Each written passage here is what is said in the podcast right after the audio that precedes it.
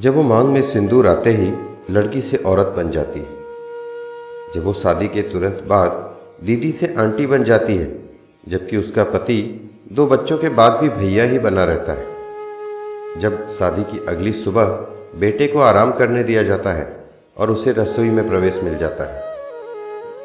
सबकी पसंद का खाना बना के खिलाओ, अपनी पसंद का कोई पूछने वाला नहीं। जब उसकी हर गलती भी उसकी और उसके पति की हर गलती भी उसकी ही कहलाती है। जब उसका शादी के बाहर का आकर्षण उसको धोखेबाज बना देता है और उसके पति का आकर्षण उसके प्यार की कमी कहलाता है। जब मायके आने के लिए किसी की इजाज़त ज़रूरी हो जाती है।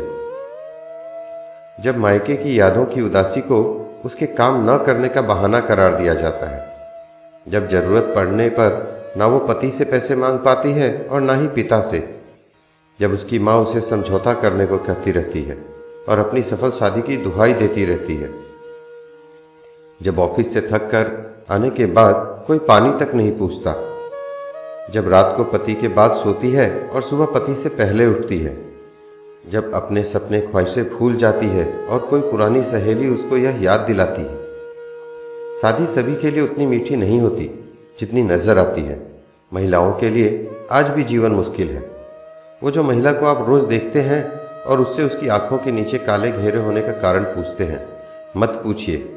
वो कभी नहीं बताएगी। और अगर बताती भी है तो आप कभी नहीं समझ पाएँगे।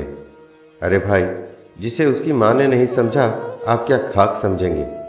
और भी जाने क्या क्या बकवास दलीलों के रूप में सुनने को मिलता है। महिलाओं के शांत चेहरों और फूलों सी हँसी के पीछे कौन कौन से तूफ़ान गुजर रहे होते हैं, आप कभी नहीं समझोगे। स्त्री को समझने के लिए सात जन्म कम पड़ जाएँगे। एक दिन स्त्री की जगह लेकर तो देखो, दिन में तारे नज़र आएँगे, दिन में तारे नज़र आएँगे। सभी स्त्रियों को मेरा नमन।